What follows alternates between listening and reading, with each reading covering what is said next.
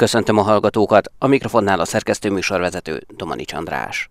A Nature Ecology and Evolution folyóirata Zahar Istvánt, az Ötvös Lórend Kutatási Hálózathoz tartozó Ökológiai Kutatóközpont Evolúciótudományi Intézetének főmunkatársát kérte fel egy, az eukariota sejtek kialakulásának okaival foglalkozó tanulmány elbírálására, továbbá, hogy külön véleménycikkben értékelje a felfedezést. A magyar evolúcióbiológus szerint e kutatások egyre közelebb visznek az eukarióta, azaz sejtmagvas szervezetek körülbelül két milliárd évvel ezelőtti kialakulásának megértéséhez. Zahar Istvánnal beszélgettem. Mik azok a bizonyos eukarióta sejtek? Hát ezek azok az egysejtűek, legalábbis amiket én kutatok, amelyek sejtmaggal rendelkeznek. Eukarion, görögül azt jelenti valódi sejtmag. Ez a prokariótákhoz képest volt egy hatalmas újítás, mert a prokarióták, az minden baktérium, az sejtmaggal nem rendelkezik. Miért fontosak ezek a sejtek, és miért érdekes, hogy hogyan keletkeztek?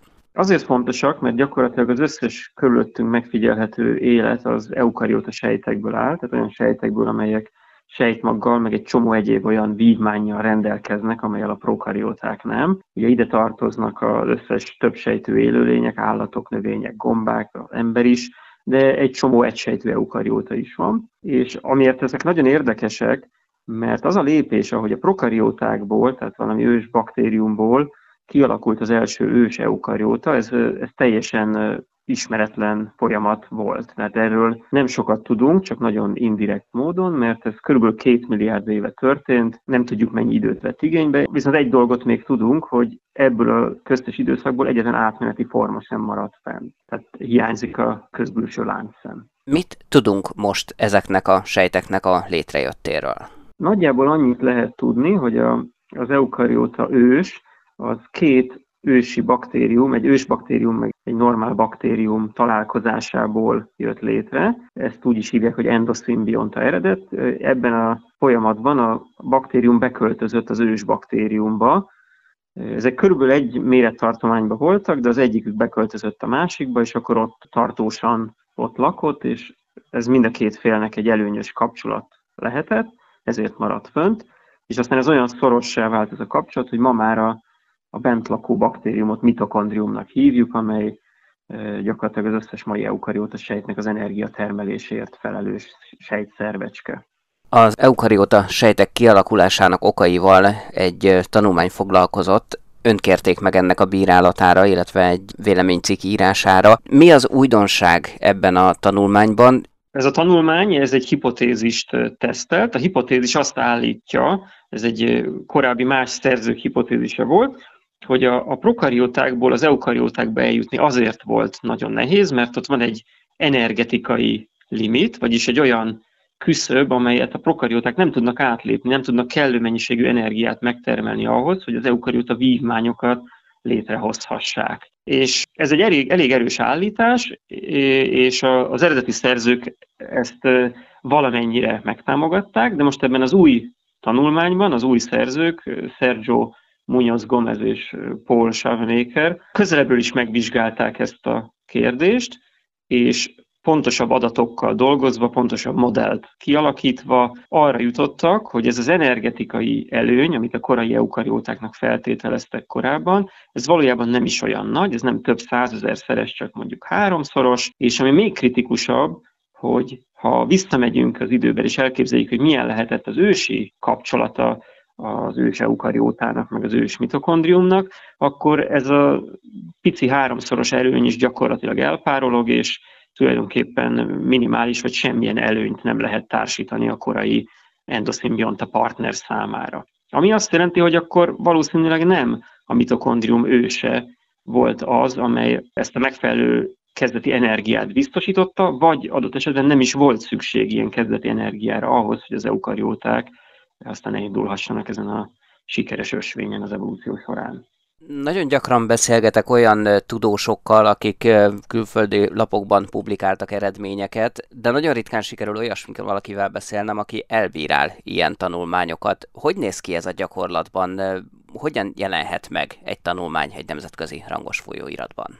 Először is hadd jegyezzem meg, hogy szinte biztosan bármely kutatóval, akivel beszél, az már bírált tanulmányt. Ez a mi feladatunk része, hogy a kollégáink, vagy bármely más kutató tanulmányát adott esetben elbíráljuk, de ez egy kevéssé ismert vagy elismert munkafolyamat, pont azért, mert általában ugye névtelenül tesszük meg a bírálatot, meg névtelenül is kapjuk adott esetben a cikkeket, hogy ne legyen belőle konfliktus. Ez úgy működik, hogy a cikk írója az megnevezhet más kutatókat, akik szerinte alkalmasak az ő cikkének az elbírálására, de aztán az adott folyóirat szerkesztője az, aki ténylegesen megnevező, hogy ki fogja bírálni a cikket. Én is így kaptam egy felkérést ennek a kéziratnak a bírálatára, és hát ugye a legjobb tudásom szerint elemeztem a tanulmányt, a modelleket, ellenőriztem a számításokat, és akkor ennek alapján megírtam a bírálatomat, hogy szerintem mi a jó, mi a rossz az adott kéziratban, mind lehetne változtatni, mitől lehetne ez egy jobb kézirat. És akkor a szerzők ezt megfogadták, és ennek megfelelően egy, egy második körben egy még tartalmasabb tanulmányt tudtak beadni, amit aztán elfogadott a Nature Ecology and Evolution, és meg is jelent. Ez nagyjából mennyi átfutási időt jelent? Hú, hát ez, az én esetemben ez relatíve gyors volt, talán egy hónap, de összességében ez akár egy évig is elnyúlhat az ilyen cikkbírálás. Milyen gyakran fordul elő az, hogy felkérik ilyen kvázi háttérmunkára? Hát gyakran, az évente többször is előfordul, és hát ezt minden kutató a maga időbeosztásának megfelelően dönti el, hogy mennyit vállal ebből. Sigma, a holnap világa. Hogyan tanulják meg a gyerekek a helyneveket, hogyan és miért torzulhat el, vagy kaphat egyéni jelentést egy-egy helységnév.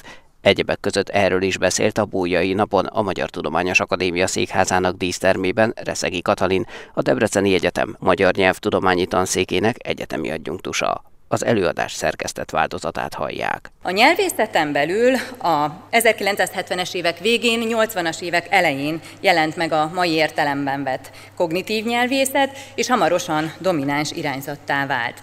A nyelvi elemek egyik sajátos csoportját, a tulajdonneveket vizsgáló névkutatáson belül azonban meglehetősen későn, csak a 2000-es években kezdte éreztetni a hatását ez a szemlélet, de jellemzően csak egy-egy konkrét kérdés kapcsán használták fel. Magam viszont a névadás, névhasználat átfogó vizsgálatára vállalkoztam ebben a keretben, behatóan foglalkoztam többek között a nevek mentális és neurális reprezentációjával, előhívásuk sajátosságaival, a tulajdonnévi kategória mentális lexikonbeli kiépülésével, a név és identitás kapcsolatával, és így tovább. A továbbiakban mindebből csupán három vizsgálat eredményeire utalok röviden, elsőként a helynevek elsajátításáról, majd a helynevek és a kognitív térkép kapcsolatáról, végül a nevek jelentéséről lesz szó. A személynevek a szókincs kiépülésének kezdetétől jelen vannak a gyerekek nyelvében, tehát az első szavak a holofrázisok között személynevek és közszók egyaránt vannak. A személynevekhez képest viszont a helynevek elsajátítása jóval később jelenik meg, és a felnőttekéhez hasonló jelentéstartalma kiépülése további hosszú éveket vesz igénybe. Mindez azért különösen érdekes, mert a tér ismerete és a benne való tájékozódás alapvető feltétele az emberi létnek, az egyik legalapvetőbb tapasztalat. Mivel ez irányú vizsgálatok eddig nem folytak, ezért a helynévelsajátítás kezdeti szakaszának megismeréséhez saját magam végeztem vizsgálatokat. Két kisgyerek, a vizsgálat kezdetén két éves Lili, a saját kislányom, illetve a három éves Máté helynév ismeretének és téri fogalomkészletének alakulását követtem nyomon, mintegy egy éven keresztül. Az első helynevek megjelenése legkorábban körülbelül két éves korra tehető, tehát mire a gyerekek a földrajzi környezetet leíró helyjelölő szavakat, illetve a helyneveket elkezdik tanulni, már javában, alakulóban van a nyelvi rendszerük, szókincsük, nagy gyakorlatuk van a jelentés hozzárendelésekben, emellett arra a tudásukra is támaszkodhatnak, hogy vannak egyedítő megjelölések és kategória megjelölések, és ezeknek bizonyos szintaktikai jegyeit is ismerik már. Lilia Hollax kérdésre válaszolva már két évesen használta első helyneveit Debrecenben a Sinai Miklós utcán. Majd hamarosan újabb helynevekkel bővült a névállománya, a vizsgált időszak végére pedig mintegy két tucat helynevet ismert és használt valamilyen módon. Nem meglepő módon a gyerekek elsőként saját lakóhelyük, esetleg valamilyen más szempontból fontos hely, néhány nevét sajátítják el, majd a tényleges vagy csupán a beszéd révén közvetített téri tapasztalatoknak megfelelően bővül a helynévkincsük. És ezek szemantikai tartalma szempontjából a saját téri tapasztalatok és a beszédbeli információk együttes felhasználásával számolhatunk. Napjainkban pedig különösen jelentős szerepe van a különböző médiumoknak is ebből a szempontból. A korai helynévi jelentésekre jellemző az aluláltalánosítás. Valójában arról van szó, hogy egy adott hangalakhoz csupán azokat a tartalmakat társítják a kicsik, amelyekről tényleges tapasztalatuk van. A Debrecent Lili például kezdetben a saját lakásra vonatkoztatta. Emellett ebben az életkorban még nagyon szoros a helyek és a személyek kapcsolata. Ez részben abban nyilvánul meg, hogy egy-egy helynevet konkrét emberekhez kötnek a gyerekek, esetenként nem is annyira a hely jelleg dominál, hanem inkább valahogy úgy határozható meg egy-egy helynév jelentése, hogy például papáik és az ő házuk, vagy ahol papáik lenni szoktak. A szemantikai esetlegességek részben nyilvánvalóan azzal magyarázhatók, hogy a gyerekek esetében, amint az a téri fogalmak alakulásának vizsgálatából is leszűrhető, maguk a helyfogalmak sem épültek ki még ebben az időben, tehát nem világos számukra, hogy mi egy utca vagy mi egy város. Ezeknek a fogalmaknak a kialakulásához jóval több időre és a környezet jóval nagyobb léptékű szemléletére van szükség. A téri megismerő rendszer működése a fejlődés pszichológia szerint valamivel több mint egy évtizedes fejlődés eredményeként éri el a felnőttekre jellemző szintet. Ebből kiindulva és a fejlődés menetének ismeretében valójában tehát nem is annyira meglepő a helynév elsajátítás kapcsán tapasztalt késés a személynevekhez képest, sokkal komplexebb és egészen más léptékű ismeretek összerendezését igényli ugyanis a helynevek fogalmi tartalmának kialakítása, mint a személyneveké. A helyneveket emellett szükséges a kognitív térkép elemeként is értelmezni.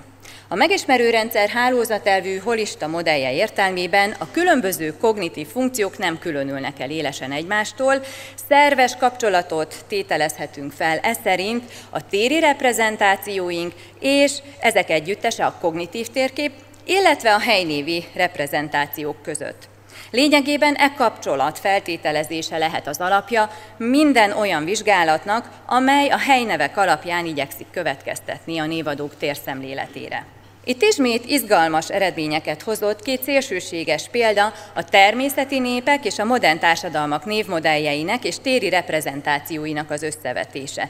Ennek részeként Mariam Riegerrel, a Bolonyai Egyetem professzorával közösen tanulmányoztuk és elemeztük a tanzániai Uszambara vidék helynévanyagát, illetve a közösség térről való kommunikációját. A városias életmódban szocializálódva azt feltételezhetnénk, hogy a települések, utcák, utak szerinti szerveződése és ezek elnevezése másútt is általános. Ám a tanzániai névanyag vizsgálatából kitűnik, hogy a települések utcák szerinti felosztása az a német gyarmatosítók tevékenységének eredménye, és az utcák, utcanevek bevezetése azonban, mivel ezeket csak bizonyos kommunikációs helyzetekben használják, így ez az ott élők térszemléletét nem, vagy csak alig változtatta meg. Ez ugyanakkor nem jelenti azt, hogy az ő kognitív térképükön ne lennének útvonalak, az ő esetükben azonban ezek nem egy egységként felfogott térrészként, hanem komplexebb téri rendszerelemként értelmezhetők. Az összevető vizsgálat alapján az is kitűnt, hogy a nevek mentális reprezentációiból kiváló névmodell, tehát a nevekről való általános tudásunk bizonyos mértékig nyelv és kultúra függő. Az egy-egy közösséget jellemző névmodell ugyanakkor maga is hatással lehet a megismerésre. A beszélőknek az a fajta tudása ugyanis, hogy a helynevek mennyire megbízhatóan feleltethetők meg a táj tényleges tulajdonságainak, vagy csupán címkék, a tájat azonosító címkeként kell tekintenünk rájuk, mindez hatással lehet arra, hogy milyen mértékben támaszkodunk rájuk a tér strukturálásában, a kognitív térkép kiépítésében. Mindezek a vizsgálatok pedig közelebb vihetnek annak megértéséhez is, hogy hogyan reprezentálódnak a nevek a mentális rendszerben, a mentális lexikon hálózatában. És az olyan sok vitát kiváltó névelméleti kérdések megválaszolásához is, mint a nevek jelentésének problematikája, az az, hogy van-e a neveknek jelentése, és ha van, milyen ez a jelentés. Az egyik szélsőséges felfogás szerint a tulajdonnevek jelentés nélküli címkék, ezzel szemben állnak a nevek jelentéses voltáról szóló elméletek, amelyek egy része a jelöltre vonatkozásként értelmezi a jelentést, míg mások a nevek különbözőképpen felfogott komplex szerkezetét írják le. A kognitív keretben a neveknek is fogalmi jelentése és komplex jelentés szerkezete van, amely a szóformára és a szó használati sajátosságaira vonatkozó ismeretelemek mellett magában foglalja a név által jelölt entitásra, személyre, helyre vonatkozó ismereteket, valamint a denotátum és a névforma által kiváltott asszociációinkat is. És ez a jelentés szerkezet a tapasztalatoknak, az ismereteinknek megfelelően lehet teljesen sematikus, de lehet teljesen kidolgozott, sok közbenső változattal. Az Eger név például egy település többé-kevésbé részletes imidzsét idézi fel a magyar emberek számára, valószínűleg aktiválja az egri vár, az egri minaret képét, az egri borok fogalmát és tapasztalatát, Aktiválhatja továbbá olyan történelmi ismeretekről való emlékeinket, mint az Egrivár törökök általi ostroma a 16. században, a magyarok győzelme Dobó István vezetésével, vagy az Egri csillagok című regényről való ismereteinket, és így tovább. Persze az ott élők számára az Egerhely név reprezentációja jóval kidolgozottabb, számos további konkrét tapasztalaton alapuló ismeretet tartalmaz. Erre a jelentésmátrixra alapozva képződik meg adott kontextusban a megnyilatkozások részeként a nevek aktuális jelentése. Ez leggyakrabban a referáló funkcióból adódóan a személyeknél a személyjelentés komponens, helyneveknél a helyjelentés összetevő, tehát a személy hely képét, imidzsét reprezentáló ismeretelemek aktiválódnak. Más jelentés komponensek is előtérbe kerülhetnek azonban bizonyos kontextusokban, ezzel magyarázható a kognitív nyelvészet terminusával profilálódásként értelmezhető a tulajdonnevek nem prototipikus, azaz nem identifikáló funkcióban való használata. Például a faültetési lázban égett Csándorfalva a hétvégén, vagy Párizs bevezette a hosszabb szoknyákat ebben a szezonban, mondatokban nem a legszáliensebb hely jelentés komponense aktiválódik a helyneveknek, hanem a lakók, ismeretelem, vagy Párizs, mint a divat fővárosa értelmeződik. Ezek a jelentés komponensek kerülnek tehát aktuálisan a figyelem előterébe. Amennyiben ez a használat gyakorivá válik, ez visszahathat a név mentális reprezentációjára, és átszervezheti annak struktúráját, azaz gyakorlatilag a jelentését. Így magyarázhatók a hagyományosan köznevesülésnek nevezett folyamattal kialakult új jelentések, mint egy igazi kis Einstein lenne, nagy Casanova lesz belőlem, vagy mikor megyünk gyulázni. Ez a fajta névhasználat már korai életkorban megfigyelhető. A gyulázni formát például a kisfiam használta két-három éves korában, meglehetősen sajátos jelentés tartalomban. Mindez nem pusztán elméleti szempontból lényeges kérdés. A brit nemzeti szövegkorpuszban végzett felmérések szerint például a névemlítések 20%-a ebben a funkcióban szerepel. Ezt felismerve pedig a gépi beszédfelismerő és beszédfeldolgozó programok fejlesztői is próbálják ezeket a jelentéseket valamilyen formában beépíteni a programokba. Végezetül arra utalnék, hogy az ösztöndíjas időszakban végzett vizsgálataim révén tagja lettem egy kiterjedt nemzetközi interdisziplináris kutatói közösségnek, és ezeknek az együttműködéseknek számos hozadéka van a hazai névkutatás, sőt az egész tudomány terület szempontjából is.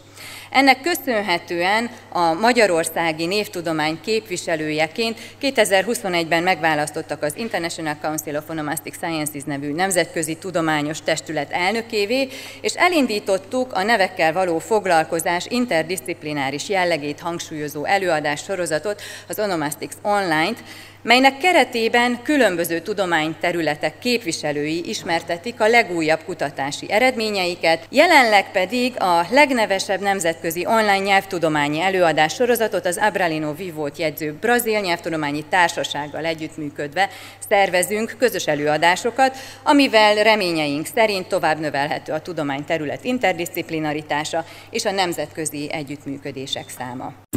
Sigma, a holnap világa.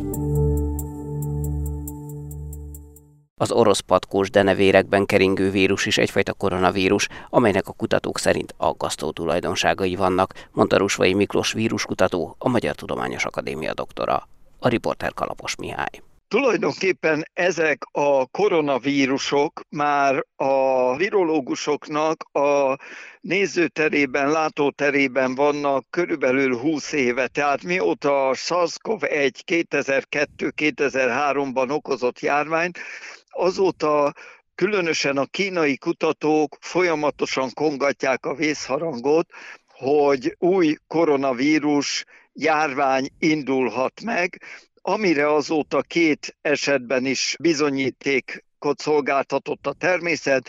Ugye az egyik a MERS, a Middle East koronavírus, tehát a közel-keleten járványt okozó koronavírus keletkezett azóta Denevérben, ez 2012-2013-ban tűnt fel, illetve 2019-ben pedig ez a SARS-CoV-2, ami most is még lecsengőben ugyan, de gondot okoz nekünk. Ezen kívül különböző denevérfajokban legalább 300 koronavírust felismertek már, ezeknek bármelyike bármikor átpattanhat emberre, ugyanúgy, ahogy a SARS-CoV-1, a MERS és a SARS-CoV-2 is denevérről terjedt át emberekre, tehát ez a gazdafajváltásnak nevezett mechanizmus, ez működhet bármikor újra. Az, hogy most orosz denevérekben méghozzá Oroszország nyugati részén, tehát az Uralon inneni területen is felfedeztek olyan patkósorú denevéreket, amelyekben ilyen koronavírusok vannak, ez csak annyiban új,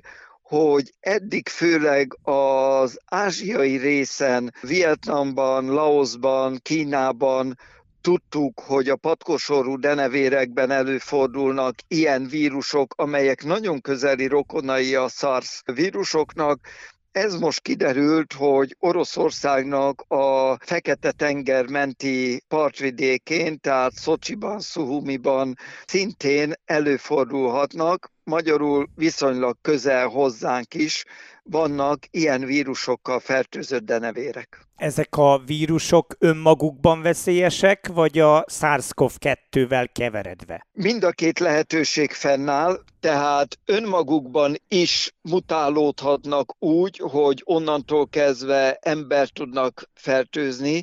Ezt a változást, ugye, ami a tüskefehérjének a változása, és ez a változás vezet oda, hogy tapadni tudjon a tüskefehérje az emberi sejtekhez.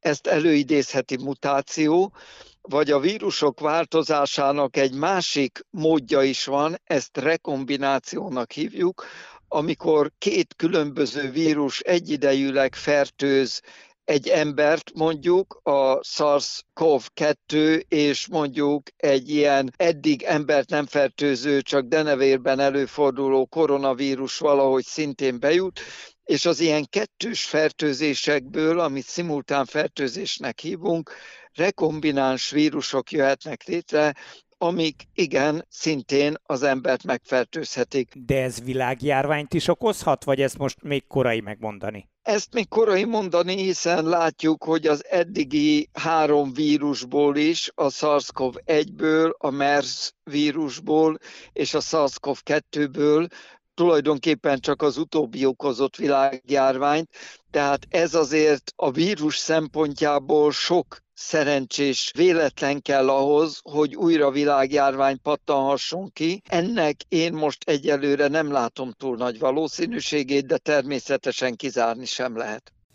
Műsorunkat teljes egészében meghallgathatják az infostart.hu és az mta.hu oldalon.